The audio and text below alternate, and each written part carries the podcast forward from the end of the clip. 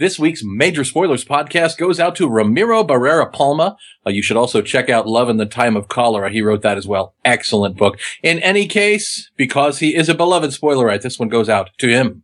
The Major Spoilers podcast covers news, reviews, and of course, spoilers, and goes into details about the topics discussed. So if you haven't read, listened, or watched the items we talk about, you might want to come back later. I'm Matthew. I'm Rodrigo. And I'm Steven, and you're listening to the Major Spoilers Podcast, the podcast for pop culture and comic fans. In this issue, Superman or Batman, Lex Luthor or Monterey Jack, Barry Allen or Steve Allen, Allan Sherman or Bobby Sherman, Sherman Hemsley or Peabody's boy Sherman, the Peabody Institute or the Institute for Yahtzee Studies, Yahtzee or Yahoo Serious, Sirius Black or Black Tom Cassidy, Sean Cassidy or Cassidy Yates, Yates McFadden or Todd McFarlane, Snowpocalypse or Snowmageddon, and what is the mysterious presence in the swamps of Louisiana? A mock encrusted mockery of a man. What stalks the bayou? I don't know what it is, but I'll tell you this. It's not a Phyrexian because I don't know what a Phyrexian is, but Rodrigo does. And that makes all the difference in the world. Let's slap leather and ride for the hills. Regulators, mount up. The Major Spoilers podcast is following Charlie Sheen to rehab. Hey everyone, welcome to this week's episode of the Major Spoilers Podcast. So glad to have you here with us this week. Hello, There's- welcome to the show. There's definitely somebody in the future listening to this show being like, "Wow, this is this is really topical, you guys." well, people like it when you're topical. Yeah. And no comment.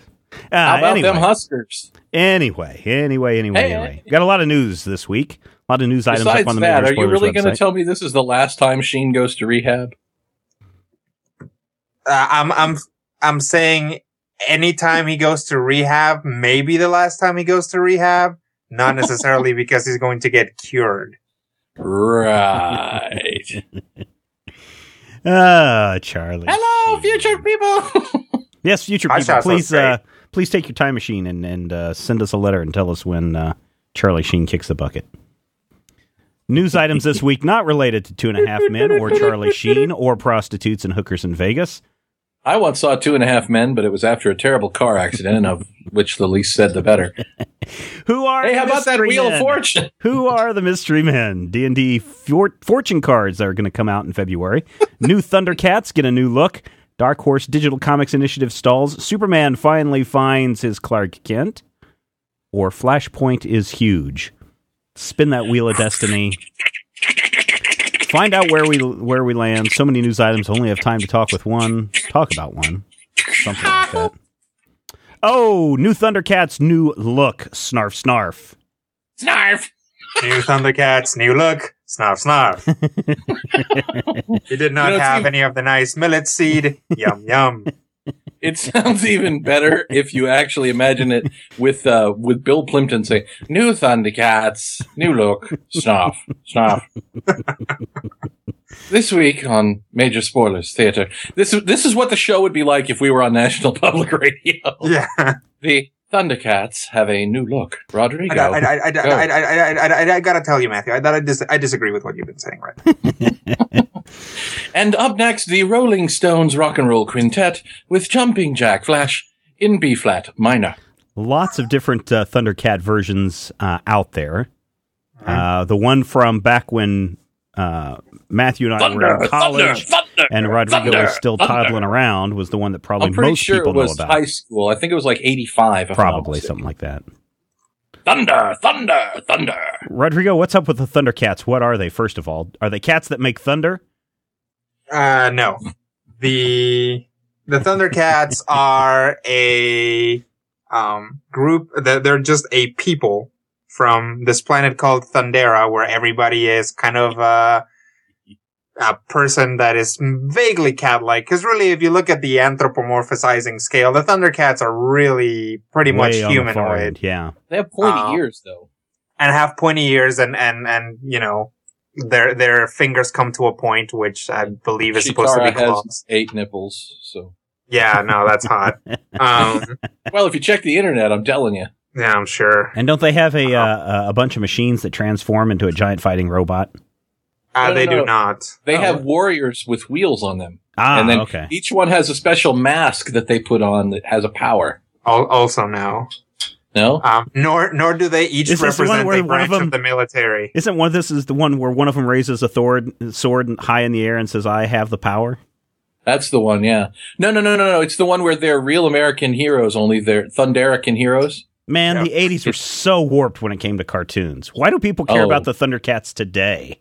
Thunder, thunder, thunder. Well, they kind of don't really. um, people care about people who care about the Thundercats today are people who were into them when they first came out. So people my age and maybe a little older, but really they kind of have to be my age because if you were older and you were watching Thundercats, like the Thundercats was pretty bad. I mean, it was pretty bad. The cartoon itself was pretty bad. It was awesome. Uh-huh. Like the the concepts were cool and the characters were cool, but the plot lines were pretty dumb Right. a lot of the time. Like there was this overarching plot line that was interesting, but the individual episodes were sometimes so boring and dumb. I don't know. Anyway, I still really liked them as a kid. Well, I think And now- the Lion-O is Lion-O. Uh, uh, you know, had a, a very unique look, and Mhm. a lot of people Yeah. like that. A lot of people still dress up as as Lion-O at Yeah. conventions. I'm not really And then familiar with the rest of them. Pantera, I think, was uh, the one guy's name. No. And he played the electric guitar. Panthera, Panthro, Panthera, Panthro. Panthro. Well, Warner And then Brothers is Tig- Tigro, Tygra. Tygra. Yep. Tygra. Okay. Uh, Warner Brothers is set to release a new animated series very soon, and Toy Fair is coming up this week in New York City, and photos are leaking left and right. One of them came out of uh, out of Tokyo, and finally Warner Brothers said, "Okay, here's your new look of the Thundercats," and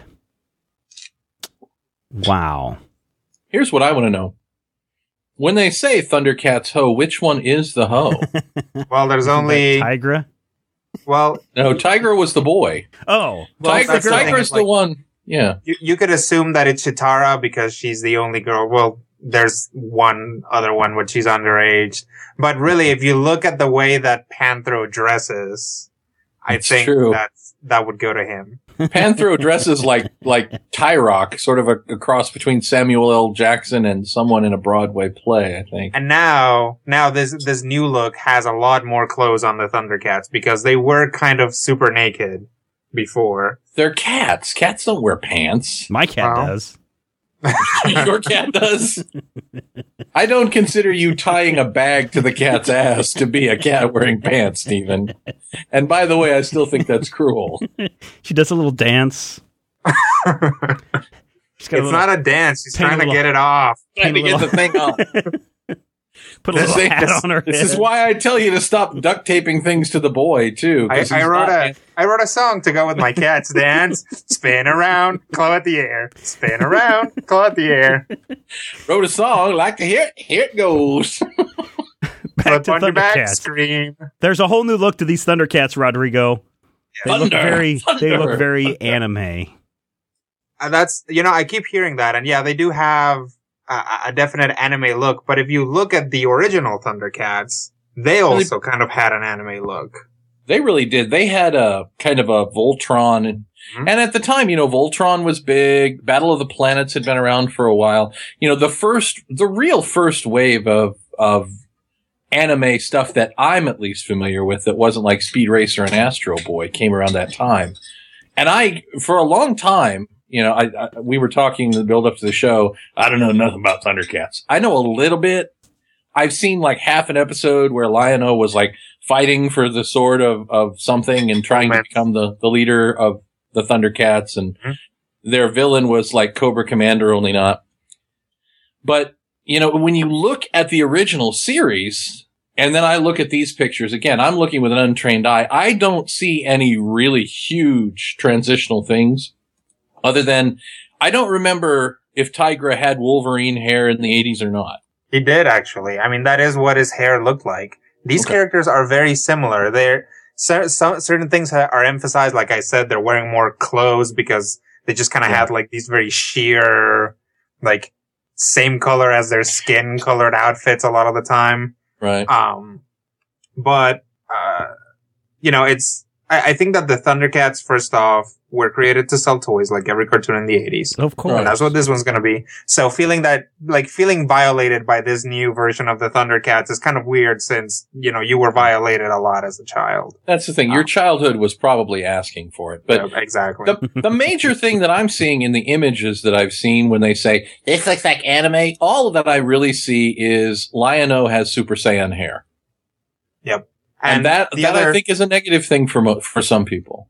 I think the other thing that people are focusing on is that Lion-O looks like a kid, but in the, in the Thundercats in the story, Lion-O is a kid and he gets aged artificially, um, when they escape their planet. So he wakes up as a 20 year old guy, even though he's a 13 year old boy. Yeah. Um, and I'm wondering if this new version, they're just going to pass on that and have him be, you know, basically split the difference and have him be 16 and say, well, right. your lineage is the one that has to rule the Thundercat. So here's a tiny knife. Go Get for it. cracking. Get cracking. Yeah. Now, um, looking at the image of the, you know, the new cats, did Cheetara always have a balcony you could do Shakespeare off? Yeah. Okay. Yeah. that always was- fascinates me about about 80s you know cartoons is you have that moment where all of a sudden there's lady Jaye and she's showing a little bit more cleavage than i remember her in like 1984 but you're just like wow How come, my childhood uh, really was asking for it so how come the nunchuck cat looks like Jet from uh, Cowboy Bebop? Um, I would imagine because the people who are designing these guys really like Cowboy Bebop. And furthermore, because now that I think of it, Jet kind of looks a lot like old school Panther. I mean, he's like, he's the big, he's the big smart guy. You And, know, um, Panther, Panther was cool in that he was really big and really strong, but also he was the smart one. Um, and that's kind of what Jet's got going on. So I'm not, I'm not really surprised that they've kind of, uh, given him a Jet-like look. well considering that the original thundercats designs predate cowboy bebop by three or four years Oh yeah. I would say that maybe it's a question of spiraling influences Yeah, definitely. Diagonal says, I actually like the designs better for the most part. Cheetara and Tygra look cool. Panther looks Cheetara. badass. Lion-O is okay, but I'm not fond of his face. Can't wait to see Mumm-Ra. Also, I hope there's no Snarf. Oh, there is actually a Snarf. Another image that was There is released a snarf. today Snarf, was snarf. a Snarf. It's part of the packaging. I guess the figure will come with the uh, Tiger Tank. Um, Snarf. and we'll learn again more about this as we go on. A lot of people commenting in the uh, Yeah. More information spoilers. on the refugees from Thundera as it develops. Please Yes. stay tuned to Spoilers Public Radio. And now And here's now- Handel's Messiah. Now, Otter Disaster will look at the coming snowpocalypse with his weather report. Ah, snowpocalypse. We didn't. get it's into that. cold. It's cold. That's all I know. It's cold. I saw a fish. I kind of wanted to talk today about the uh, Dark Horse Digital Comics Initiative, but we'll probably find out more about Well, that as the week do you goes on. to talk about digital comics? hey, speaking of, over at the Major Spoilers website this past weekend, Yes. We're now almost a year into digital comics on a mobile device like the iPad. It's time now to step it up a notch. And so I've got seven suggestions for the digital comics and publishing industries to stimulate digital comics growth. You can read that over there at Major Spoilers. We've also got a bunch of game reviews. You ha- if you haven't noticed, a lot of people have been asking for us to do more game reviews. We've got a new look at the new Magic the Gathering set that's out. They uh, Wizards of the Coast sent us uh, a set early. I mean, it's like two days before release, and I came home and there it was sitting on the porch, and I was like, I have no interest in Magic the Gathering. I'm throwing these out. And then Rodrigo's connic- conniption uh, fit uh, shattered me back into reality. so- Rodrigo's Kinnigets. yes. Yeah. You Yep, made Rodrigo. They're two cry. That's not cool. I knew you were a tutu. And Yeah. also, don't forget there's a great retro review up on the site this week. as Remember, well. kids, it's douche-tastic. I don't know who came up with that, but whoever it was, you, my friend, or a friend of the Major Spoilers podcast. Okay.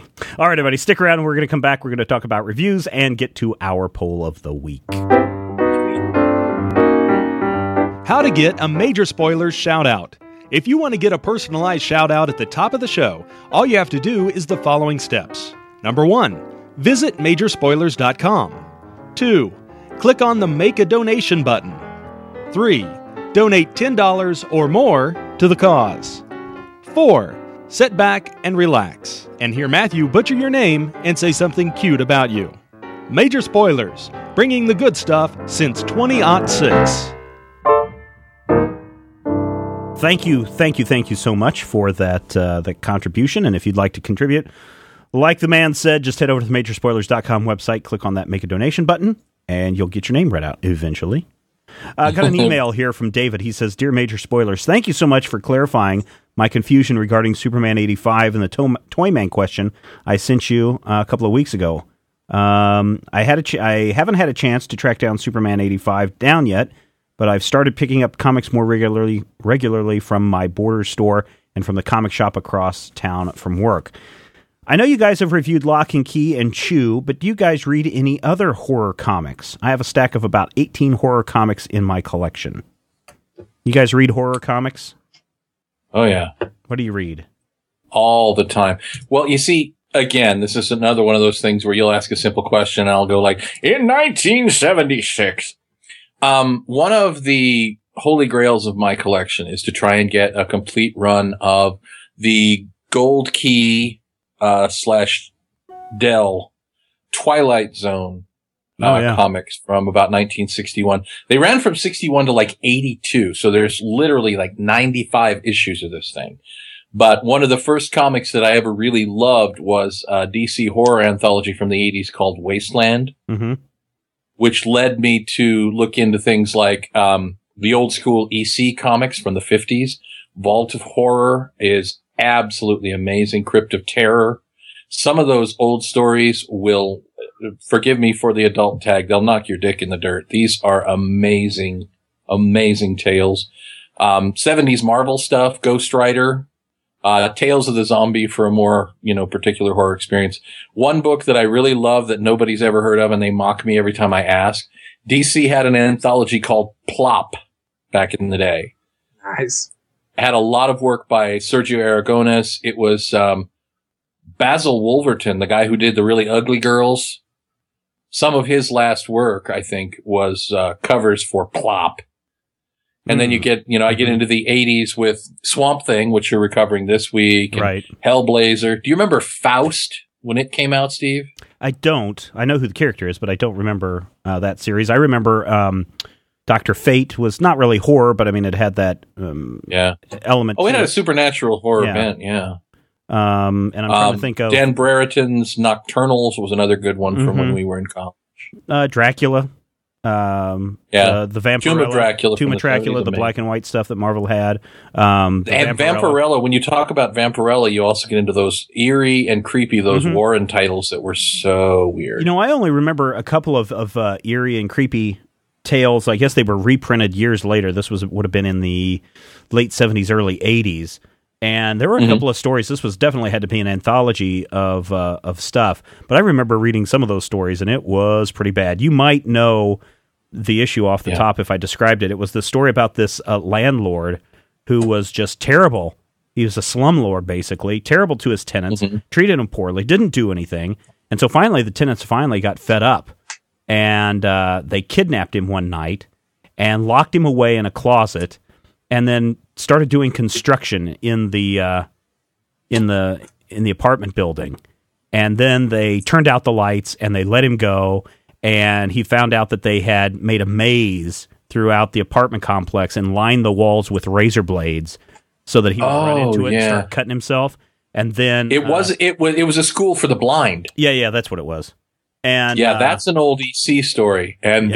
then some idiot turned out the lights. Yeah, and the guy had dogs that were really mean dogs, and of course, then the scent of blood on this guy, and that was the end of him. Mhm. Yeah, it was that was good. That was I like that one. I'm not That really much creepy. into horror. Um, I think sometimes horror books tend to uh, use um, uh, grotesqueness, shock, just for shock value to try to sell stuff, uh, to try to make it even more horrific. I guess um, Yeah. that stuff isn't really appealing to me. The stuff that is scary, kind of like the Twilight Zone. The Twilight Zone isn't horrific, but it's the stuff Yeah. that you put inside your head Yeah. that makes it scary. One of the most horrifying stories of my childhood, and I cannot for the life of you tell me where I tell you where I read this. It may have been an anthology.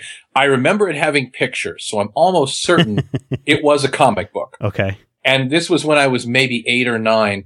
It was, uh, I think it was a Twilight Zone or something very like it. Mhm. Uh, it was about this uh, criminal, this two-time pool hustler who cheated people and somehow ended up on a giant pool table. And at the end of the episode, he gets squashed between two balls, and a giant pool player takes the ball and picks it up, and it, there's this goop on it that used to be this man, and he just rubs it on his shirt and goes back to playing the game. And it's horrifying. And that story sticks with me to the point where I don't know what it was called, where I read it, when I read it, but 35 years later, I'm like, yeah, ha, ha, ha, ha, just talking about it. yeah, that's pretty bad. That's Rodrigo, what about up. you? Are you a big horror comics fan? I'm really not. I've read some, um, mostly stuff that I found in the library. Um, and you know, I, I- I mean, I don't remember what, what any of it is called. I remember a story about, uh, kind of this, uh, witch coven and, and this guy realizing that his mother was a witch and the witch is kind of coming back and talking to him and trying to get him, basically get him because he has like spooky powers and stuff like that. Um, it's, you know, there's, there's a lot of interesting stuff. I, I mean, even then I wouldn't call it horror. It was more like this kind of supernatural mystery. I think it's very difficult to do horror in comics. You know, there are, there are a choice few comics out there at all, I think, that can truly be called horror because I think the medium really doesn't lend itself to it. When you can peek a page ahead, Yeah. you know, it kind of takes away a little bit of that surprise. Do you guys know who Jack Davis is? No. Jack Davis is the guy who used to work for um, Mad, and this is where most people would know him from. He did really good caricatures. So he would usually do like um, the Mad parody of like Mr. T movies or Oh, yeah, whatever was sure. topical. Yeah. In the 50s, Jack did a story for EC Comics called Foul Play. And Foul Play is the story of this, basically this evil, corrupt baseball player and how lots of other dead baseball players, and somehow I think he was responsible for them dying. I don't remember that part, but I remember the denouement, if you will, of the story. Uh, that's a $50 word, Rodrigo, right there. Oh, it- um, it, cost me 32,000. But at the end of the story, the zombies build, they, they, they kill him and they use him to play baseball. So his intestines line the bases. They use his heart for the pitcher's mound. His head is the ball. It's, oh my God, it's awful, but it's drawn by Jack Davis. And Jack Davis in my mind is the friendly guy who, you know, draws Alfred E. Neuman and, and, you know, realistic pictures. So I'm thinking, how scary can this be? It's Jack Davis. Oh God, make it stop. yeah, and that's You what I'm talking about. I mean, look that up. there's stuff that's horrifying, that's scary, but then there's just stuff like, ah, let's just, uh, you know, stretch out this guy's entrails and hope nobody slips on him as it, as they slide into third. You know that kind of thing. That that one is horrifying on both levels because it's psychologically horrifying to see what they do, but the way the story is constructed, you don't see this happening. And when you get to the end of it, yes, you see, you know, they finally show you the horror of it, but the build to it and the fact that EC Comics used to use a mechanical typeface rather than hand lettering right. just somehow makes it more and more, you know, it's kind of like, it reminds me of the films of Herschell Gordon Lewis in that they're gory and they're horrifying, hmm but they're also, you know, they're psychologically terrifying and they're good in that scary way, even though you know that you're just, you're going to see a blood fountain in about five seconds. Knowing that's coming, I think makes, you, makes the suspense fun. And then you get to a point where it's like, did that guy's head just explode? Right. Yeah. So what what would you classify like the current stuff today, like Crossed, for example? Crossed is probably a follower of that. And I think it, it may say more about me as, you know, a person as I've aged that I don't necessarily care for Crossed. Crossed, uh, family values. A lot of, um, I can't remember if it's Warren Ellis or Garth Ennis who works for Avatar. They're both the same guy. They just changed their name for tax purposes. A lot of the stuff that Warren Garth Ellis Ennis does for Avatar is in that vein. It's stories that couldn't be told anywhere other than these, you know, strange books. Right. One that was recently Rosario Dawson wrote a book a couple three years ago called uh, OCT Occult Crimes Task Force. hmm That was a that. really good kind of a horror. I don't know if it, it was more of a cop story with horror trappings, but it was definitely in that horror vein. I really liked that one. If you get, I mean, if you get me going on really good, horrible things, I have kind of a smaller sampling of horror comics than I might, you know, old school Marvel or, you know, 10 cent DC. But I can talk about these for hours because there are lots of really great ones out there. I'm sure there are. Spectre. I like Spectre. Wrath of the Spectre from the 70s. Oh, Yeah. wow. Yeah, yeah, yeah. Yeah. But way, way back in the day, I did a retro review of Wrath of the Spectre. We may need to revisit those. Revisit the Spectre. Wait, that doesn't. My mom told me if you revisit the Spectre, you could go blind. That's what I was going to say. Review time! Comics that have come out in the last week or coming out this week that we have taken our gander at, cast our eyes upon, and are giving you our opinionated opinions. You know what they say about reviews? What's that? Everybody has one and they all wait. Action Comics number 897 came out last week, written by Paul Cornell with art by Pete Woods. Um, you know what? I have no idea what's going on in Action Comics. Something about Lex Luthor doing something, and he's taken front and center. Stephen, Um, Stephen, if I may, if I may. go ahead. Uh, of course, Stephen. It, recently, uh, you may recall that Mr. Luthor was exposed to Orange Lantern energy during the quote unquote blackest night crossover. And I believe that in Action Comics, he's seeking out the power of the Black Lanterns, the, uh, how should you say, the lantern which is black, if you will. Uh, Right. what the French would call Le Lantrino de Nera.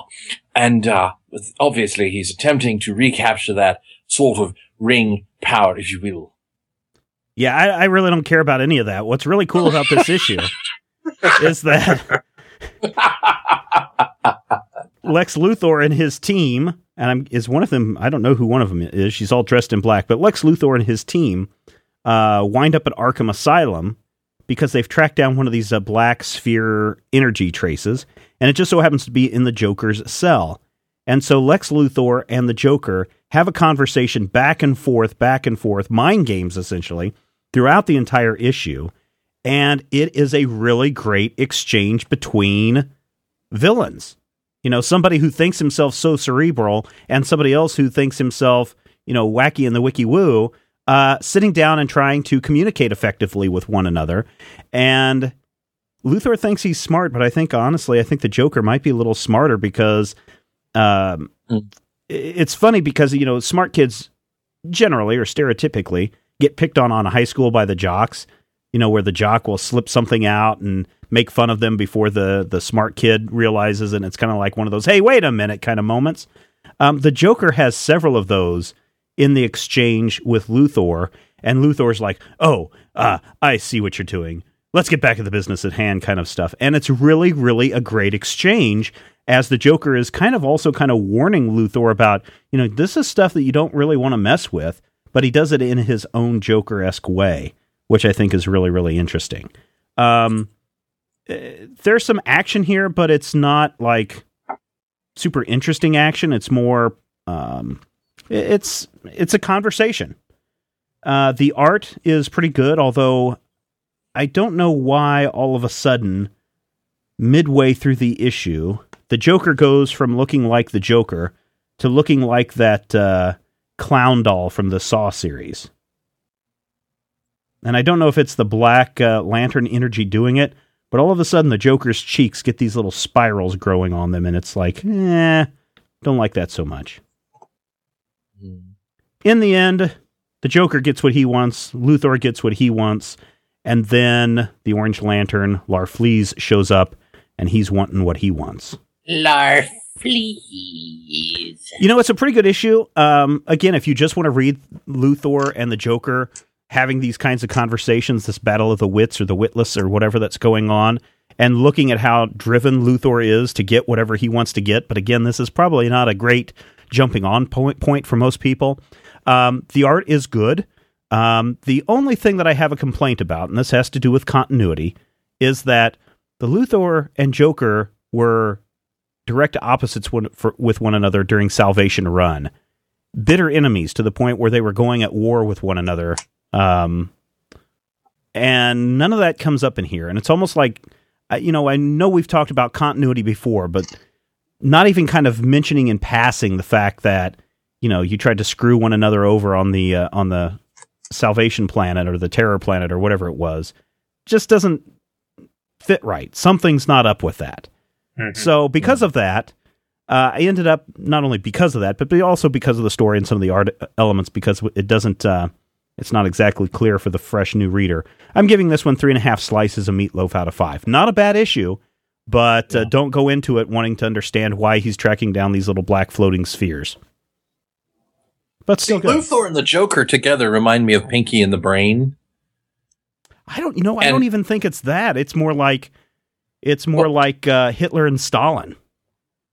Do you remember the opening though of Animaniacs or uh, Pinky and the Brain, where they say one is a genius, the other's insane? Right. They don't. They don't specify who is who. Right. Exactly. And I think that the case is it could be made for Luthor and the Joker as well. In that, I think that even though he's more highly functioning, Luthor may be further around the bend in many ways than the Joker because the Joker's the Joker's psychoses don't keep him from being an evil criminal genius, whereas Lex Luthor is so fixated on that guy in the underpants, you know, flying around his town. I just want to hear Maybe the Joker go, Narf. Narf. What are we going to do tonight, Lexi? The same thing we do every night, Joker plan to take over the world, only to be thwarted by Batman and Robin and Superman. Curse them. Or the Rescue Rangers. Curse that alien Superman. Curse those or the Rescue, Rescue Rangers. Rangers. Rescue Rangers, Rodrigo. Curse third you, issue. Monterey Jack. now that that would be a crossover right there. Pinky and the Brain versus the Rescue Rangers. That actually would be kind of interesting to see. But uh, Warner Brothers and Disney are probably not on super great speaking terms these days. Oh, not right now. Although, you know, they all shoot in Paramount's lot, so who cares? uh, this week, Chippendales Rescue Rangers number three comes out from our friends at Boom Studios. Rodrigo, this give us a rundown. This is the one where the guys get naked, right? What? The Chippendales Rescue Rangers? they don't wear oh, pants. Yeah. They, they, come in dressed as firemen, and then they... No, never mind.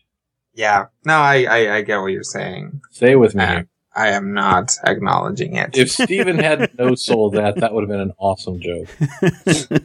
so anyway, um, the Chippendale Rescue Rangers, they are on a mission to stop whoever is mind controlling all these animals into doing bad things like kicking over trash cans and killing, uh, teenagers and stuff. Um, wow, that's what? deep. No, there's no teenagers. No, there's no teenage murder huh. in it. But uh, you know the. At one point, the uh, rescue rangers get attacked by some of their allies, which you know really brings it home that uh, you know this is this is dangerous times. So they're traveling around trying to assemble this uh, MacGuffin uh, called the Super MacGuffin, um, that's not actually what, no, that's not actually what it's called. It's called like the super key or something. The super um, McG? The super Mc, the super Mc, McMuffin. The super um, McG. Yeah. Um, there was a great, there was a great episode of Sam and Max in which they were actually chasing around trying to find the recipe for egg MacGuffins. it, it was brilliant. Anyway, um, so they're traveling through to Louisiana and Brazil and the North Pole trying to assemble this key. And then they do, and then they manage to block some of the, uh, waves that are going out, uh, messing up with animals and stuff. And I don't really much care for it. Really? yeah, I don't know. It's it, it's just kind of weak all around. The the interactions between the characters, like there's team conflict that seems out of character. You know, like the characters are a lot more serious than they were in the cartoon. it seems, which, which I understand what they're trying to do with it. They're trying to give them depth, but just having them fight amongst themselves and then two pages down, be okay with each other and then later on fight again. It just feels really forced. Um, they never, like, I don't remember at which point they explain how they figure out what's going on or how they figure out that it's Fat Cat doing it, but they do. They figure it out because it's always uh, Fat Cat doing it. And and see, that's that's the thing, and that's kind of a. I, I mean, that is not good writing, unfortunately. Um, well, but I mean, we you knew it was Negaduck doing all the bad stuff over in the other in the other not, uh, Dark Wing, right? Not on not on the first uh not on the first arc. Oh, Negaduck okay. doesn't have anything to do with the first arc. Okay. Yeah, the first arc was the the bull guy. Yep, Bulba. So, so yeah, I mean, it's, No, you know, it's it's kind of unfortunate, but there's there's a lot of stuff going on, and it really feels that you know, there's, there's a plate full of character development and a plate full of stuff that you have to keep from the Disney afternoon and a plate full of plot. And, you know, you only have two hands and a foot and a foot that you have to stand on and then more stuff gets added. It just feels like the, the writer is just having trouble juggling it. Um, which is interesting because I think it's the same writer that's writing Dark, that's doing such a bang up job with Darkwing Duck. Um, uh, da, da, da, Ian Brill, I mm. think. Okay. Um, so that's, yeah. I don't know. I don't know what, I don't know what it is. I don't know if, uh, I just haven't given it enough time, but I think three issues in, you know, I, I should be way more interested than I am right now. So I don't know. I don't know if I'm going to keep reading it. I probably am because Boom Studio sends us stuff and sometimes I'm really hurting for a review. um, but uh, I'm not I'm not really all that impressed with it. I'm gonna give it I'm gonna give it two and a half slices of meatloaf, and it only gets that because the art is spectacular. I mean, it's like as with Darkwing Duck, it is these are the characters that you know. They're great. Their expressions are fantastic. The coloring is great. It's that bright kind of. Oh, it, yeah. it, looks cell shaded. It's it's mm-hmm. very strong. So it it gets up to you know average on the art, but I'm not terribly impressed by it. All right. Two and a half stars. Noted, Rodrigo. Thank you for that review. Matthew. you are. We have a Boom Hello. review, a DC review, and that only means that we should balance everything out with a Marvel review. Oh, good. I totally have one of those. What? You do? Cool. I know, right? Uh, Secret Avengers number nine, part of the ongoing 17 monthly Avengers titles. Everybody in the Marvel Universe is an Avenger and this is the book where it happens. Um, Ed Brubaker. Don't get me wrong. I love Ed Brubaker. Ed Brubaker is a wonderful, wonderful writer. But there are some things that Brubaker has done that I haven't really cared for. Okay. And one of those was a book called The Marvels Project. Didn't get into it, couldn't read it. You know, the first issue didn't grab me and I didn't have a whole lot of money that year. So what happens when I start reading Secret Avengers and love it? Crossover with The Marvels Project and the jokes on the fat man. Um, Secret Avengers for the last couple of issues has been about the attempt to resurrect the father of Shang Fu, master of Tai Chi. Excuse me, Shang Chi, master of Kung Fu. I always get that confused. Now, here's the thing. In Marvel history, his father is Fu Manchu. Fu Manchu was a licensed character to Marvel in the 70s.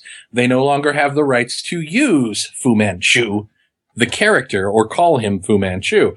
So they have him running around calling him Zheng Zu.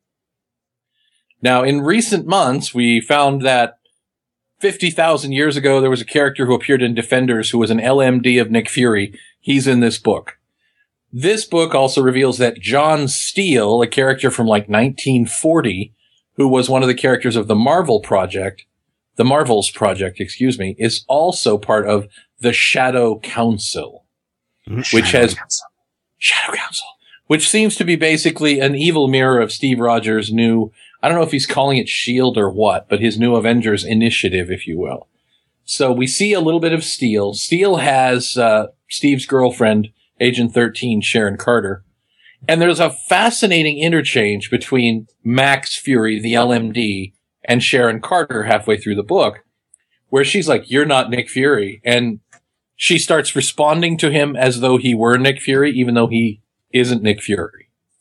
Okay. So that was kind of a kind of a fascinating scene to me, and it's followed by a sequence where they have to do some talky talky dialogue, right? Mm-hmm.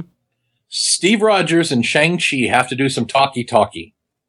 So for three pages, Steve Rogers and Shang Chi are sparring and talking.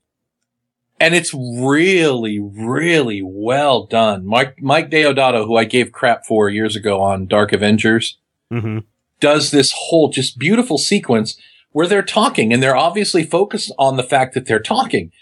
But it's Steve Rogers and Shang-Chi. They're fighting each other and they are literally, I mean, just making these beautiful, complex maneuvers. But it's Steve Rogers and Shang-Chi. They don't even have to think about it. So they have this conversation and Shang drops Steve and then Steve drops Shang and then something comes up and I'm just like, I love the way that sequence plays out from a character perspective because it makes both of the characters fascinating to me. And it really, really, the fact that Shang-Chi gets in the first shot and drops Captain America just kind of gives me a ha ha. You may sell more comics and have a movie, but Shang-Chi is still a better fighter than you. Um, basically, it turns into a hostage exchange. Zheng Zu wants his kid. Steve wants his girlfriend. And so they do that. And at the end of the issue, Shang is in the clutches of his father, who's a zombie. And it turns out that Steve managed to get one of his secret Avengers into the Shadow Council. Dun dun dun. So they actually Man? have somebody on the other side. No, it's Moon Knight. Oh, okay. Oh, I'm sorry. Did I spoiler that? But What? What? Now, this is a really, really well done book. And the only complaint that I have about it is that this is a team that numbers amongst its members Nova and the War Machine. The only complaint I have about this issue is that Nova and the War Machine are not part of this mission. Because it's, you know, it's a stealth Street Fighter mission. So the Valkyrie and the Black Widow and Moon Knight and Commander Rogers and Shang-Chi are out alone and the, I think they have the Beast as their strongman. If I were Steve Rogers and I had the ability to call in Nova, even though Nova's dead, actually, now that I think about it, if I, never mind, if I had the ability to call in Nova, well, wait a few more issues again. and he'll be alive. Yeah. Exactly. I would call in War Machine. I would call in Nova. I would get some assistance, you know, because yes, I understand it's a quiet kind of sneaky in the back alleys, kicky, kicky, fighty, fighty mission. hmm But come on, you bring in Nova and make a strafing run and this thing is over. Fu Manchu is in custody. John Steele is cut in half. Everybody's happy. Other than that small problem, a very good book, well drawn, well written, great character bits, four and a half slices of meatloaf for me Wow. for Secret Avengers number nine. Yeah, Excellent. it's good. You know, I keep wanting to read the Secret Avengers. You should. Should I read from the beginning, or am I going to be lost if I jump in on issue two? This is issue nine. I do believe the first I mean, six 10, I mean. issues are already. I think the first few issues are already traded. This is part four of five.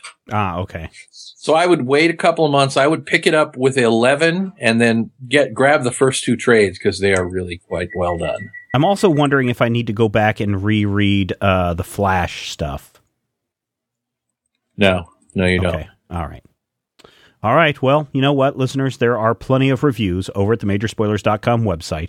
We made a point years ago when we were doing this that we weren't going to review the stuff that's on the website and then we weren't going to, um, uh, that's on the podcast and we weren't going to review stuff on the podcast on the website. So you're getting exclusive content here and you can get exclusive Ex- content over at the majorspoilers.com website. And we hope that you do check that out. And now that the reviews are done, It's time for the millions in attendance and the creepy swamp man hanging around the back alley with apparently a cigar that he made out of a banjo, or maybe a banjo that he made out of a cigar box. I don't know how that sentence began, but it's time. If you love comics, you know that people constantly ask you, do you like Superman better or Batman better? and the answer is I like Dr. Fate. But it's time to discover. With Christopher Nolan involved in both The Man of Steel and The Dark Knight. With Christopher Nolan, Christopher Nolan, who I believe owns some sort of firm that puts in floors. Who are you more interested in? The new Dark Knight film or the new Superman film? What's it going to be? Steven, go! Uh, you know, this is interesting because know Christopher Nolan seems to be that that golden child in Hollywood right now. He can't do can't do no wrong with that boy. I mean, Inception did incredibly well. Of course, uh, Batman, uh, The Dark Knight brought in 1.3 billion dollars worldwide from a single movie. Yeah, but in Then you've in, got- in actual dollars, that's like thirty-eight bucks. Then you've got Superman, and you know, Superman Returns was okay to a point, but it wasn't the stellar smashing success that Warner Brothers had hoped it would be.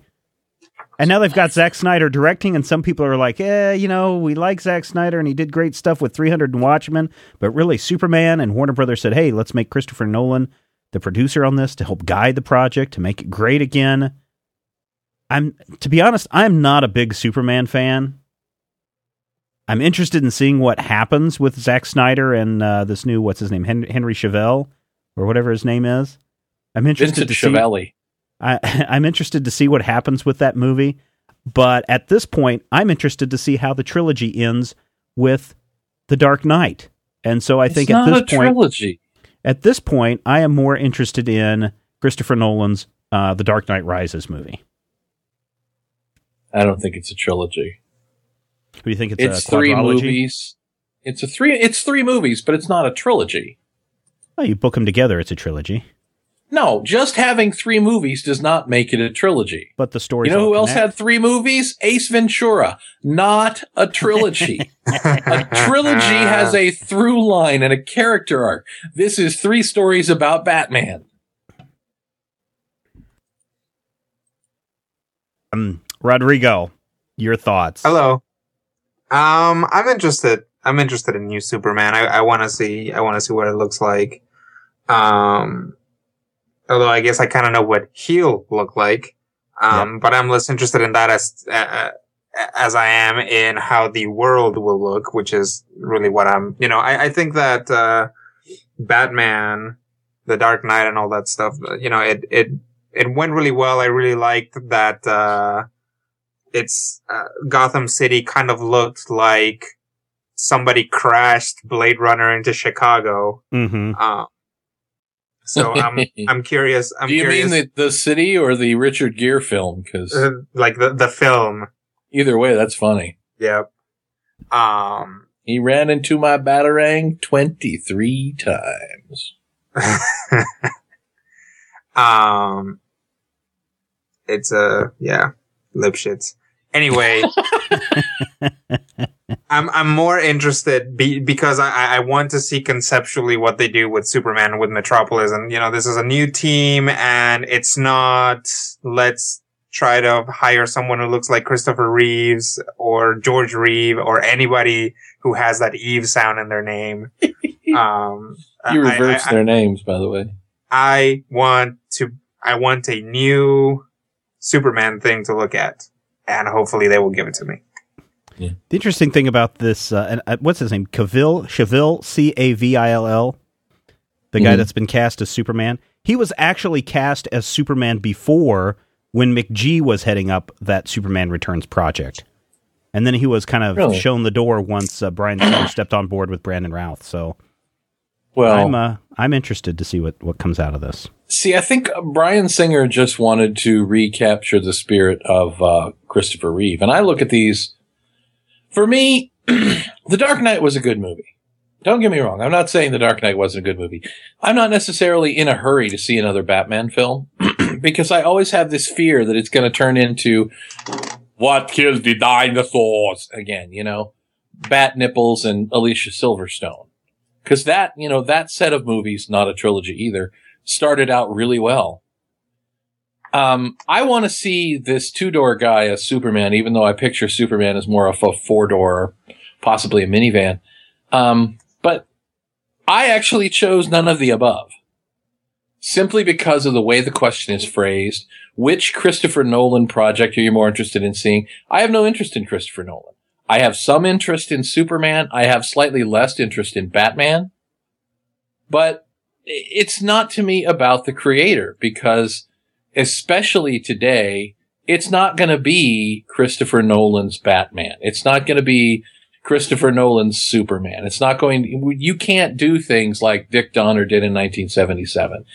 These movies don't exist anymore. It's going to go through, yeah, it's going to go through, you know, 50 research groups and focus people and they're going to make changes based on the fact that some lady in Wisconsin didn't care for it. So I want to see the Superman story, but I went, I'm a hater simply because I don't have a whole lot of, you know, not interested in it because it's Christopher Nolan, but because of what Christopher Nolan might be working on.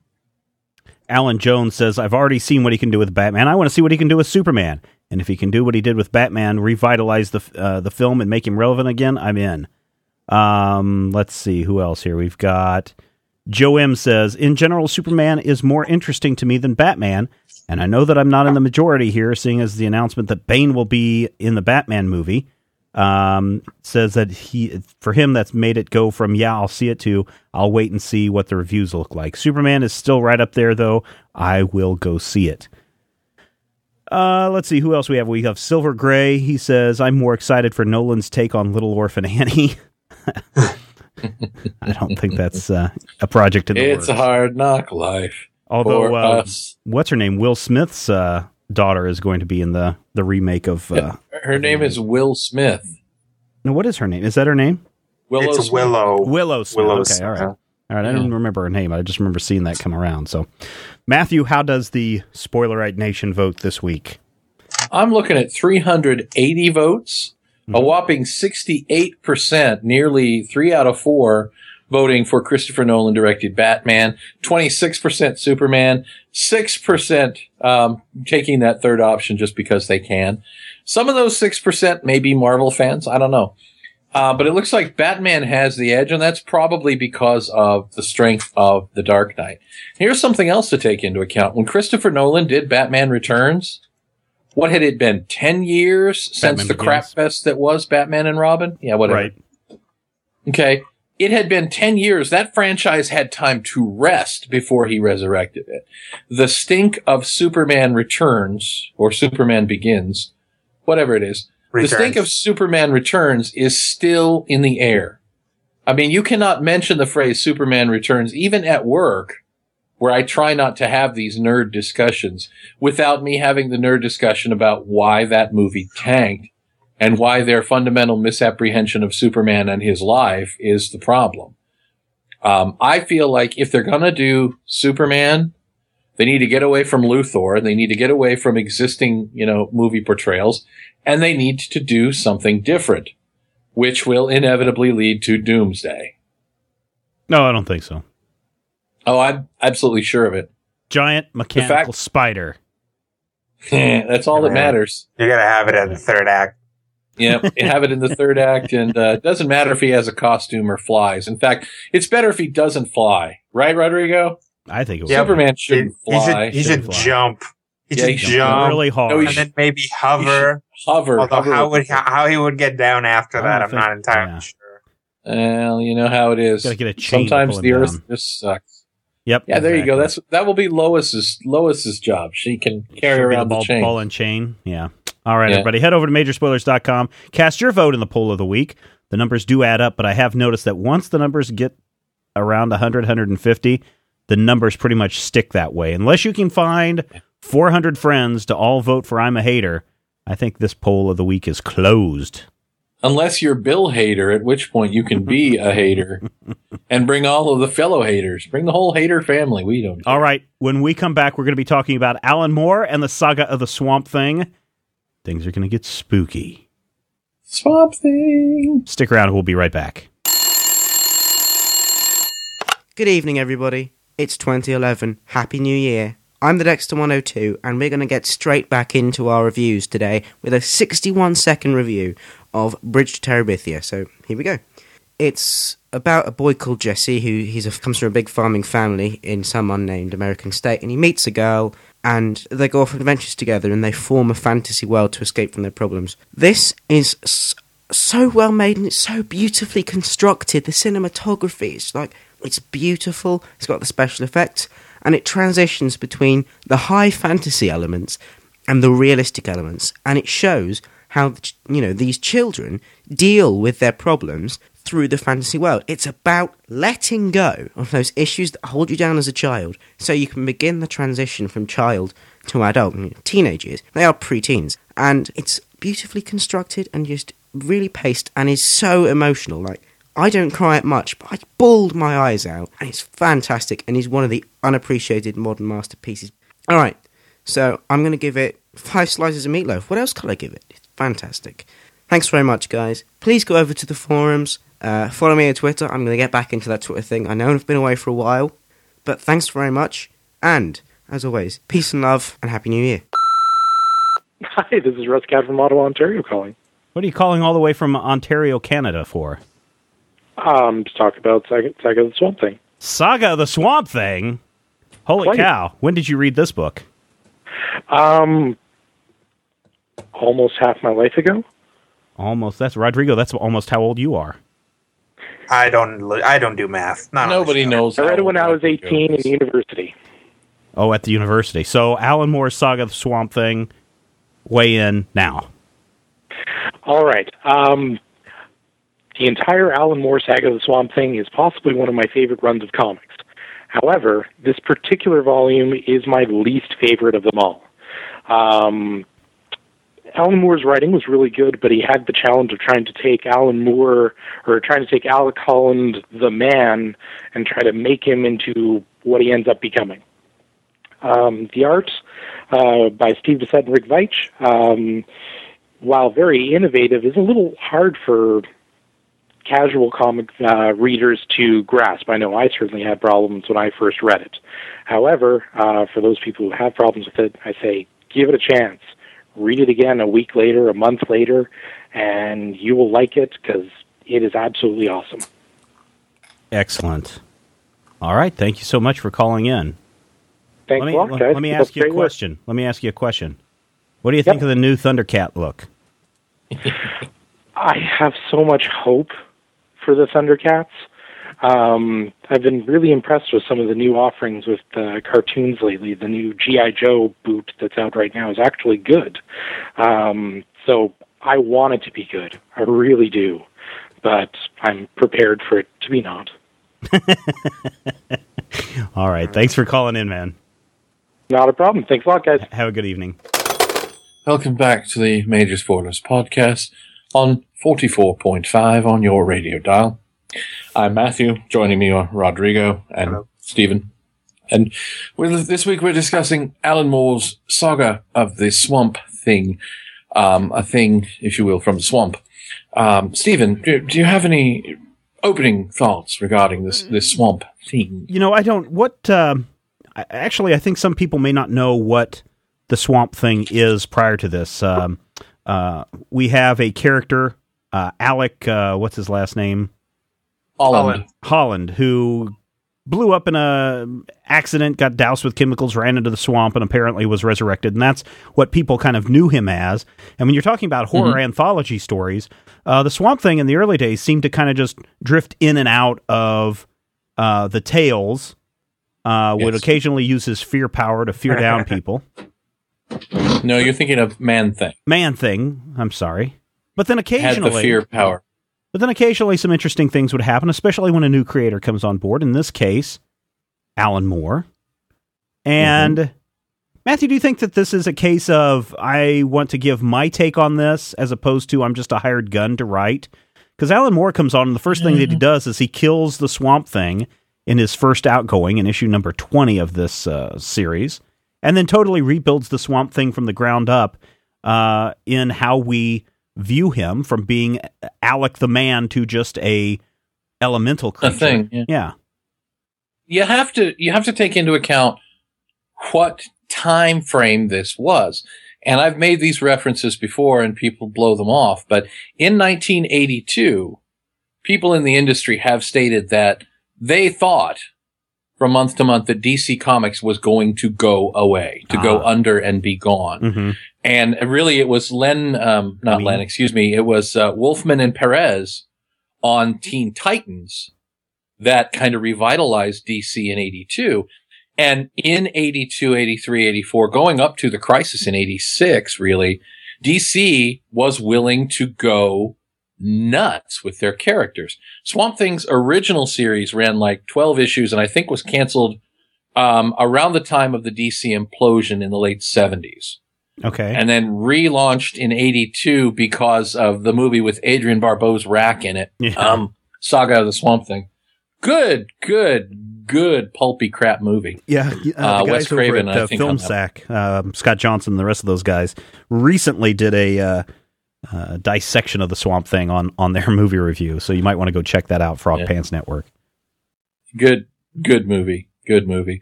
And Mart, I think either Marty Pasko or Len Wein, I can't remember which, had relaunched the book and it just kind of was there. But in 84, when they gave it to Moore, I think, well, three things were going on. This was A, Moore's big American debut. Yeah, that's what I was just looking up. He had been doing 2000 AD and uh, Warrior and all that, and Swamp Thing was Yep. his first introduction to uh, American comics and American readers. Yep. So it was his big chance in the American thing. B, it was a, it's a, a lower tier character. Right. I mean, Swamp Thing is never going to sell underpants. And most importantly, it was 1984 where DC was trying to get some attention right. to take these characters who may have become moribund and, you know, just go, "Bah, bah, bah, here's something you've never seen before. And it's hard to look at this book and remember that this had never been seen before because this is the father of Vertigo. right. This is the father of decompressed storytelling. This is the father of what we read now. This is the father of Spawn, The Walking Dead, Haunt. All of those books take their cues from Alan Moore's Saga of the Swamp Thing. The thing that strikes me, and, and we were commenting, uh, Matthew, you had said earlier that past collected editions of Saga of the Swamp Thing Volume 1 had not included this number 20 issue. The issue Right. where uh, the, what is it, the Sunderlands go into the swamp and essentially Sunderland Corporation. burn it to the ground. Yeah, the it's basically the, chest. cleanup of the first 19 issues. Um, uh, Colonel Sunderland, who is an evil, evil thing, sends in his uh, jackbooted thugs, and the thugs basically destroy the supporting cast. It is literally the definition of I'm going to come in and blow everything up and start my new status quo. But I've never read issue 20 before, and I didn't realize this before we did this review. I have read the anatomy lesson, issue 21, and the arc that comes after it, and the arc that comes after that and after that, hundreds, literally hundreds of times, because they're that good and they're that rereadable. Mhm. Never read issue 20.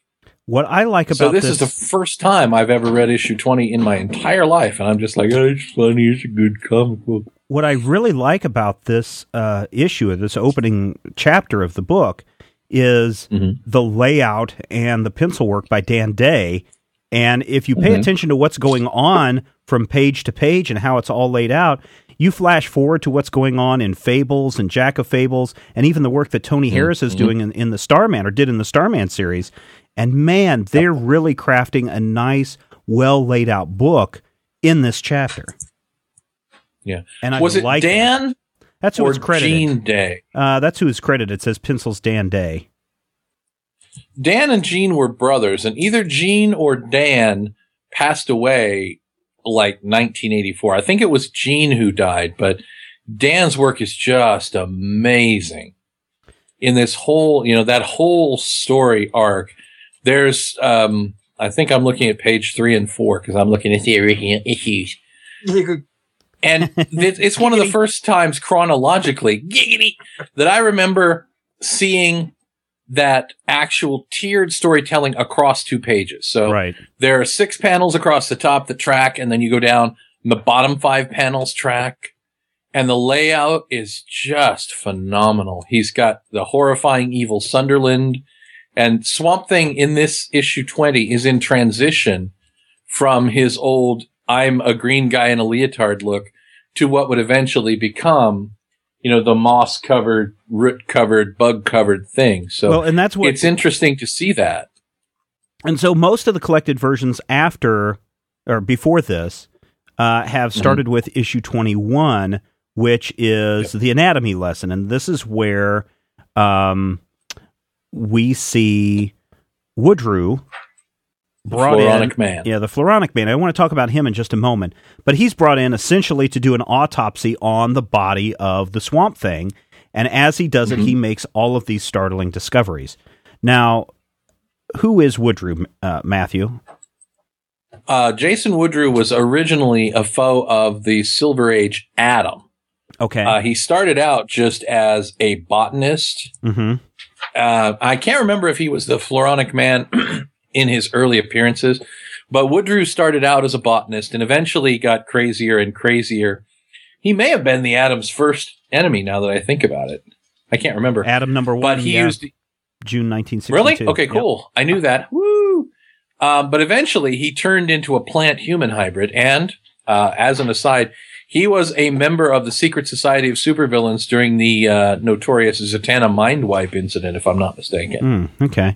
Well, the As reason a I ask Floronic is, man. you know, he does kind of start off as this uh, person that, you know, they know him as the Floronic Man, uh, but he's got this Mm-hmm. weird spray that I guess gives him human skin-like uh, appearance. And yeah, so he can that's from the as Atom. He can spray, yeah, he can spray human, stick on human skin over his, uh, wooden form. And just, he's still creepy as all hell, Yeah, he is. I might add. and there's some there's some But uh, this sequence, there's some shocking uh, photos of him washing his human skin off and emerging as the Floronic Yeah. Man. But Mhm. Rodrigo, what's interesting about this piece, and I want you maybe to expand upon this and, and maybe talk a little bit about it, is this discovery that he makes of how the Swamp Thing all this time thought that he was um, he was a man. Right. The uh the the Floronic man starts uh cutting up Swamp Thing and he's like, and I found some lungs, but his lungs don't work, and I found a brain, but his brain don't work, and I found some guts and the guts don't work. Nothing works. Why is nothing working? How could this man be alive? And then he's like, Oh, it is not because Alec Holland is that Alec his first name? I think so. Yeah, Alec. Yeah. It's not because he was like, oh no, I am on fire and then fell into the swamp and the chemicals turned him into the swamp thing. Is because he fell into the swamp, died, then the chemicals infused Sure. the plants around him. The plants ate him and absorbed his consciousness. Yep. using He's so the not- swamp thing. this theory. Yeah, he's about not a man worms. who turned into a plant. He's a plant who turned into a man. And what's really sad is that the planarian worm study right. has now, you know, 25 years later been pretty much debunked. But at the time, I remember reading about this because I was a serious kid and this was right about the time that I transitioned from science into things that, you know, were fun. The planarian worm study was an actual study where they would, they would take these simple creatures and they would teach one to go through the maze, chop it up, feed it to the other creatures who would then go through the maze. Now, I believe lately they, the, the prevailing opinion is that they were somehow following a pheromone chemical trace or some such. I don't know. But at the time, it was fairly radical theory that knowledge could be passed through ingestion. hmm And I think that is probably that moment right there is really the gestation of the swamp thing. And it's, if you look at it though, it's a really simple concept that at the same time is a radical shift that changes everything. Oh yeah. I mean, it's just what, you know, it's like you say to yourself, what if he's not a man who turned into a plant, but a plant who turned into a man? And at that point, you've turned the character into something completely different. And at the end of issue 21, there's this gorgeous, gorgeous panel where, uh, Sunderland realizes that Woodrue has sabotaged him. Hmm He fired Woodrue and he threatened to put him in jail. So Woodrue turned off the freezer where Swamp Thing's corpse was. And he runs and he finds the husk of the old Swamp Thing body. And he runs and he runs and he meets the new Swamp Thing. And he looks like he's made of roots and things and his eyes are blood red. And he, you know, he's trying to talk to him and all you hear, I have read the file. And then Sunderland says something stupid and the swamp thing for the first time, the swamp thing goes BF crazy. You know, there is, there is no more Alec Holland. There's no more nothing. And at that point, what was just basically a superhero in a green leotard turns into something completely different, completely inhuman and really, really fascinating and scary.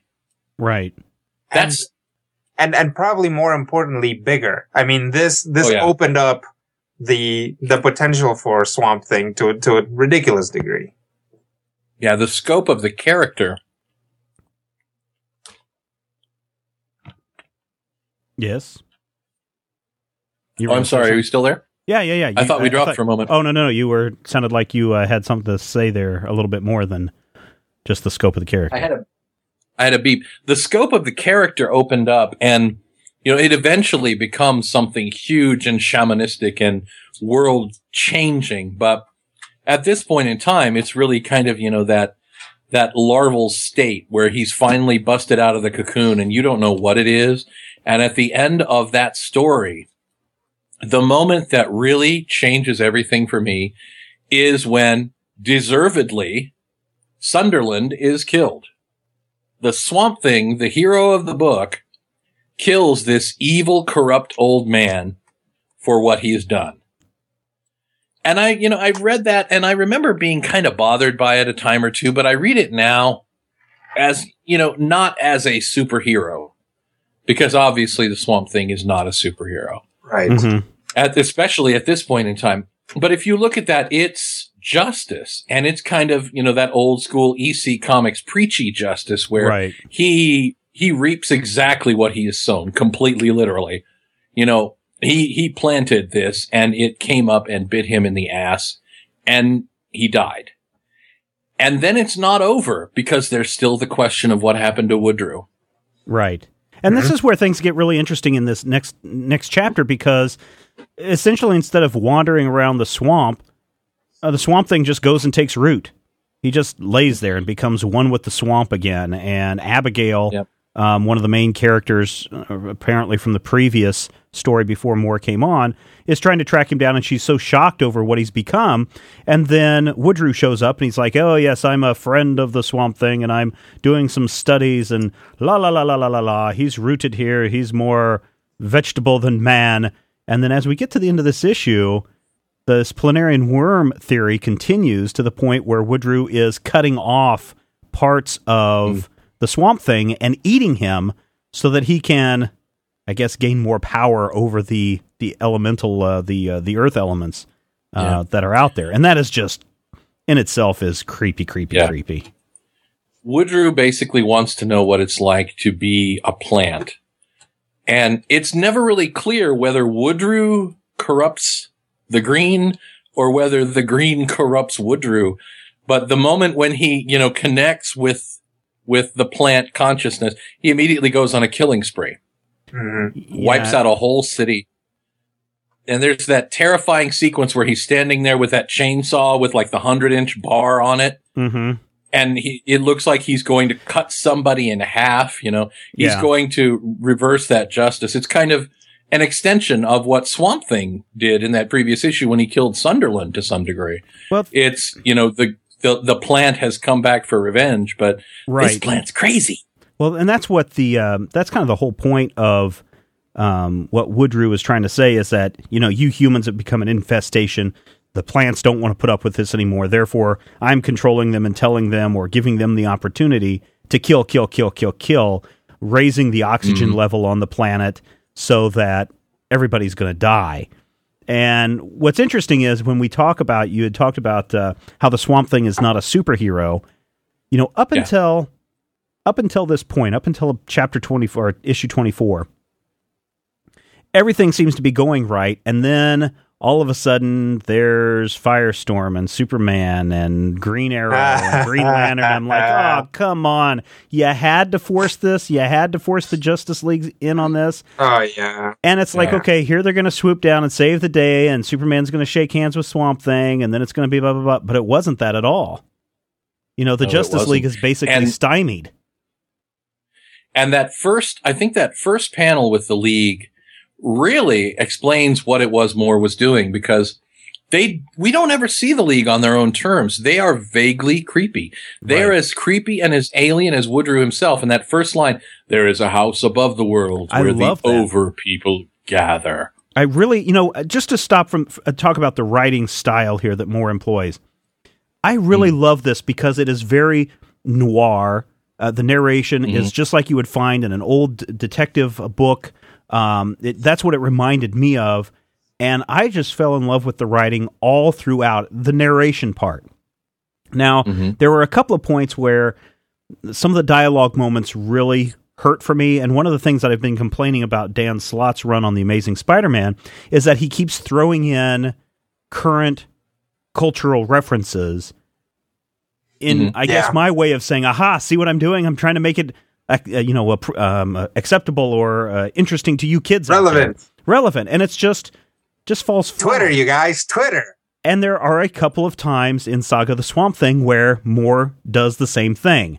You know, the one of the uh, uh, townspeople in Louisiana comes at the Floronic Man with uh, with a chainsaw. And he goes, "Oh yes, your movies today have changed changed this into a a weapon," referring to the Evil Dead saga. And there was another point in one of the Uh, other, actually, probably earlier than that, probably the Texas Chainsaw Massacre. and it could have been that too in but it- '84. it just uh some of it just smacked of wow you're really kind of grasping at relevant moments and trying to make them you know relevant in this piece but you know down the road we're reading this 20 years later more than 20 years Mhm. later and i'm just like ugh But Well, we I really think, get I think, dating this I think that one. I think that one specifically, you know, years down the road, you can read it as the Floronic Man just doesn't get out much. Yeah, that could be it too. But I was just like, some of these were just like, ugh, I can't believe you did this. But uh, going back to this the story arc, I you know uh, the swamp thing basically gets the plants to turn on um uh, Floronic Man, basically because he convinces the plants, or in the conversation that if you kill off the humans, who's going to produce the carbon dioxide that the plants need to grow? And they realize that this whole cycle of life, the symbiotic relationship, is really, really important. And so forth. Therefore, they cast Woodrue uh, out of their out of their group. Yeah, but they never answer the question of who was behind the aggression. Right. It's never clear whether Woodrue being crazy caused him to do this or whether the plants used Woodrue as a patsy. And I love that, you know, that little question because Abby actually asks the swamp thing. He's like, so the plants back down. And he's like, yes. Will your people do as much? And there's that little, you know, the preachy moment there, but it's also that seed of doubt in your head, whether Woodrue made this happen or whether Woodrue was just a tool of something, you know, something so big that killing a few hundred thousand humans wouldn't have bothered them at all. Right. I like that, you know, that sense of scale. Com- excuse me, comes in really early. There's a question that I have also about the character of the Swamp Thing. Was he always relegated prior to Moore coming on board, relegated to the shadows? Sort of, kind of, yes. Because it it's was kind of when when the uh, Sunderlands attack the swamp, it's like they create this big ring of light, and he's like, "Oh, I can't get into the light. If only I can get into the shadow, I'll be safe." But then, as we end this first arc of the Floronic Man, you know, he's like, "I can't wait to get out there and embrace the sun," and they show him standing out in full sunlight and just soaking Yeah. it all in. Well, so I didn't know if there was something going on there or not. Be the sun. That shadow thing was a metaphor. He was talking about how monsters like himself and Arcane were creatures, you know, designed to exist in the periphery, like Bigfoot. hmm So he wasn't literally saying, I can't go in the sun. Okay. He was saying that, you know, his, his existence is basically a shadow existence. And I think that end of issue 24 is really the point where they explicitly come out and say, he's no longer in the shadows. He's, you know, he's stepping out into the sun. I think it's an intentional kind of a little character arc going into the scary, scary stuff that follows. The last three issues, the second arc in this uh, volume, um, introduce. You know, he's one of he's one of the characters that I really like as far as um, um, horror characters go, and that is the the demon Etrigan. And I kind of Mhm. like you had talked before about how the Swamp Thing is a horror book, and this really Yeah. keeps up that that idea of there are spooky mystical things in this world. Rodrigo, give us a, a, a kind of a thought process rundown of what goes on in this final arc. Okay, so there's there's a, a lot of things going on that eventually uh, come together. Um, this guy with a a s- red streak in his hair shows up in town, and he's telling people how they're gonna die, and that's cool. Um, Unless you're one of the people he talks Simultaneously- to. yes. Simultaneously, a an evil evil monkey um, who lives in Evil, evil monkey! yep. Sounds um, like the uh, Powerpuff Girls need to be involved. Yes. Um, I don't. Although this monkey is not an evil genius, it's just evil. um, Mojo Jojo says more blood. yep. Blood for the blood monkey. Anyway, um, so this uh, uh, one of Swamp Thing's friends, um, and I actually forgot her name. She's the one. She's Abigail. Arcane's daughter. Yeah, Abigail, um, gets a job at a home for troubled teens, basically a, a, a an asylum for Right. children. Um, and she starts working there, meets this kid who keeps rambling about the Monkey King and had the, the Monkey King ki- killed his parents and how you're supposed to spell things properly. Otherwise the Monkey King will kill you. Right. Um, we come to find out through Jason Blood, who's the guy with the red uh, streak on his hair, and who actually is also uh, who turns into Etrigan or lets Etrigan out in a Yeah. um, sort of a Captain Marvelish, Marvel Captain Marvelish sort of way. Um, the uh, that this creature is called Kamara, which is where K A M A R A, which is where the kid gets that his parents misspelled it while playing with a Ouija board and let him out. But really, they just accidentally summoned him and got eaten by the monkey. Um, so that all just kind of spirals out into this kind of three way match between Swamp Thing, who gets involved through Abigail, uh, Etrigan, who comes in, um, because he wants to stop this thing Mm-hmm. but doesn't really care who gets hurt in the process. And then the actual monkey who is tied with, uh, this one kid. He's actually like weirdly bound to him. It's it's interesting issue about 27. yeah, it's interesting about the character Etrigan because he doesn't care. He's more than willing to kill the boy uh, in this Demon. in this series, and yeah, This is the first real take on Etrigan that wasn't Jack Kirby's original kind of, you know, superhero take. This is where the, the rhyming comes from. And this Yeah. is the point where Etrigan is hmm. really first played as a, as a demon. There is a moment in the early pages of issue 27 that sells this whole arc for me and it sticks with me. One of the quintessential Swamp Thing moments. Abby has called him for help.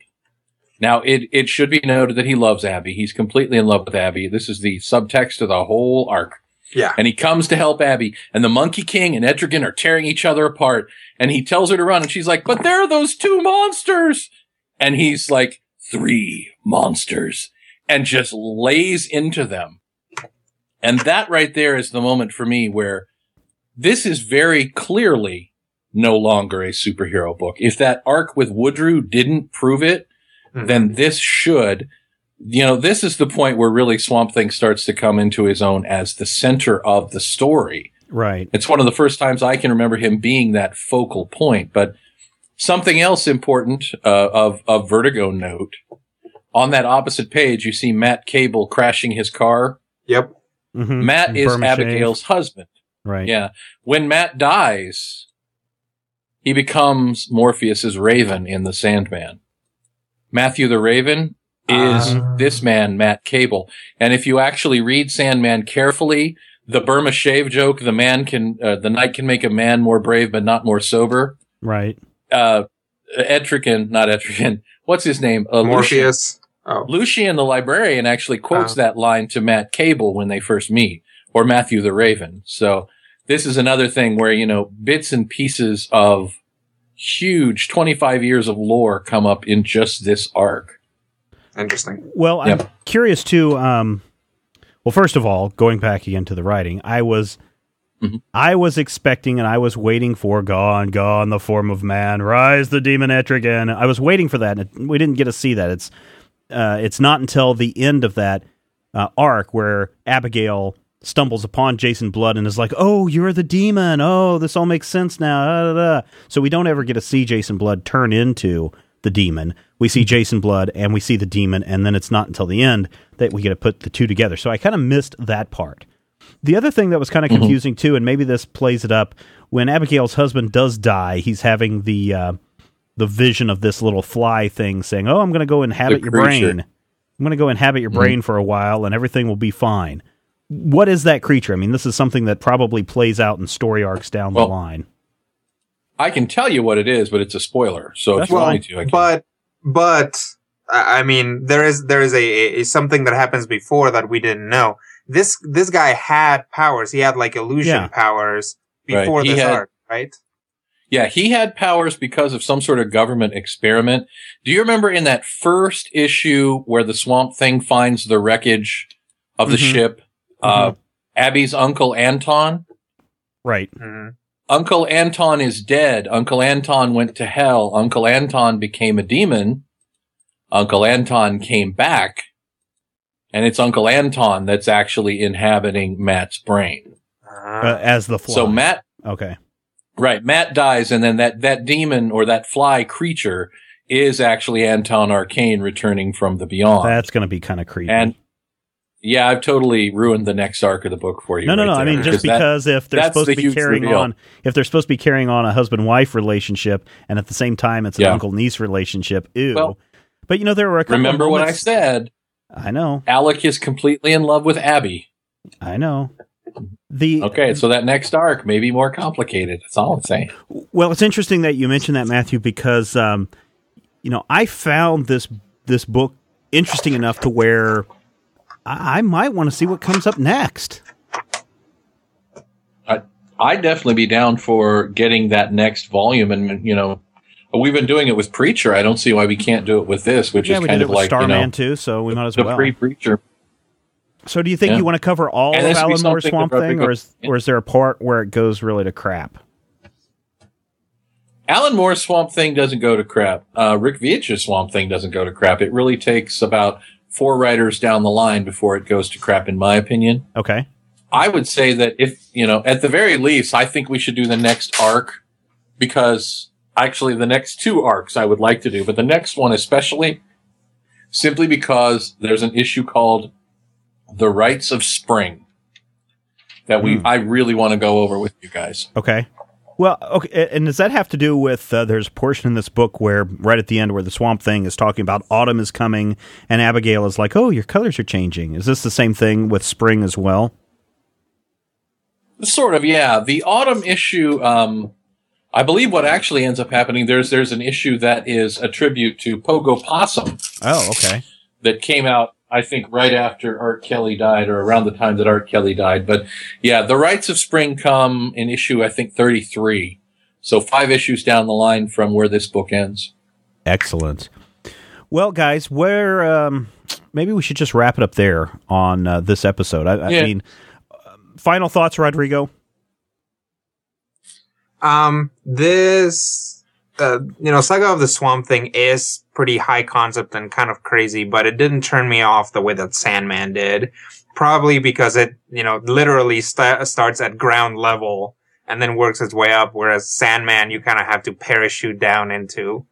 Um, I, I enjoyed it. Um, it, it really brought to the fore how, you know, I kind of had this idea that recently writers have been, you know, taking old characters and deconstructing them and reconstructing them. But really for most of, it seems for most of comics history now, it's getting to the point where that deconstruction of old characters is just something that gets done every once in a while. Okay. Yeah. So, do you recommend uh, somebody buy it, rent it, or skip I it? definitely, you know, it, it is like it's not your straight up superhero fare. It's not. It's definitely not light reading. You have to. I think you kind of have to be in the mood to get into this. So definitely find it in your library or at your borders before they finally shut down the gate. um, and you know, give it a look and see if you want to pick it up. But I would recommend it. I, I think it's a good read. Matthew. My advice with this series is if you've ever said to yourself, who the hell does Alan Moore think he is? Or why do people think that Alan Moore is God's gift to writing? Or, you know, what the hell is this, you know, this vertigo thing about? You know, where is this all coming from? If you've ever asked yourself what comics were like before comics were like what they're like, this is that transition point. This is really the series that went from the paradigm that Rodrigo likes to mock me when I have the 80s books with the wall of text and the, it is Spider-Man, the amazing Spider-Man. He is also spectacular and sometimes he comes to help us into today's, it takes 54 pages to have a conversation between Luke Cage and his wife. You know what? That's that is one thing that I really liked about this book is, you know, each single issue is 22 pages of story. And yet I'm reading through this and going, wow, this has to be the end. You know, you get to a really dramatic line that's said, and you okay, that's the end of this issue. And then there's 10 more pages of story, and it's like, wow, Alan Moore is telling a really tight story in short pages. Yeah. Mm-hmm. I always say buy this because if you like comics, not superheroes, not DC, not, you know, whatever it is, if you're interested in the art form that is comics, this is one of the series that you want to read as a historian, but also as just somebody who wants to be entertained. If you just want to sit back and have an experience where somebody is telling a great story and it's fascinating and super awesome, this is definitely a book to get, and I highly recommend it to everybody. I, I totally agree with you, Matthew. I had not read this stuff before. You know, a green guy walking around. I think I had been probably ruined by that movie uh, when it came out, so had no interest in reading the book. But after you recommended it, and we got it here in the uh, Major Spoilers HQ, and I read it, read it in an afternoon, and man, what a great book this is! Excellent characters, just the right touch of horror without going into the grotesque. Um, interesting character development, more when he was young and before he totally flipped out. Um, Plus, Rodrigo, Rodrigo and I have this great pitch for Vertigo to relaunch him as kind of an edgy rapper character. Yes, DJ Swampy T. DJ Swampy thing. T. Fish, And we're going to bring Etrigan in as the Demon Fresh Prince. So, Yeah. what- so throw me down some lines of the uh, of the swampy tea. Wiki, Wiki, the swamp is not whack. No, but you must get back, biatch. And Rodrigo, I'm sure Yep. you've got Be some. uh, gone. That's right. Some Etrigan jams. Be gone, be gone. This flesh so funky. Arise now, my hellish honky. copyright major spoilers. And it's a natural sale, baby, right there. yes, it is. I say we uh, crib some Etrigan uh, images and slap that up there on the site and make a million bucks. Uh, this is such a wonderful book. I just say pick it up, and if you don't like it, you know what? You can sell it to somebody who will like it, uh, and probably make your money back. All right, everybody, that is it for this week's show. If you um, if you would uh, do uh, do us a favor, head over to the Major Spoilers website, check out some of the articles, check out our community and forums, and a bunch of other things. Next week, we're going to be back, and we're going to talk about Oko, the cycle of water from uh, Archaea. I love him on He Man when he does the wrong spell. Oh no, that is- He Man! That is Orko. Uh, that is not who we're doing Oh. next week, Matthew. So uh, you better crack Well, I open am that no hardcover longer now. excited about next week's trade paperback. Crack open that hardcover Well, I, now. I was gonna say I was, I was a little concerned that she was going to break us up, but I guess that's a different chick. yeah, that's Oko Yono. Oh, everybody, we're going to be talking about Oko next week. Why? Because we know that you love comics and we do too, and we will talk with you soon. If you have any questions, comments, topic ideas for future shows, or would like to sponsor a show, send an email to podcast at majorspoilers.com. Visit Major Spoilers at majorspoilers.com and be sure to check out the Major Spoilers Forum. You can also follow Major Spoilers on Twitter at twitter.com slash major spoilers and on MySpace at myspace.com slash major spoilers.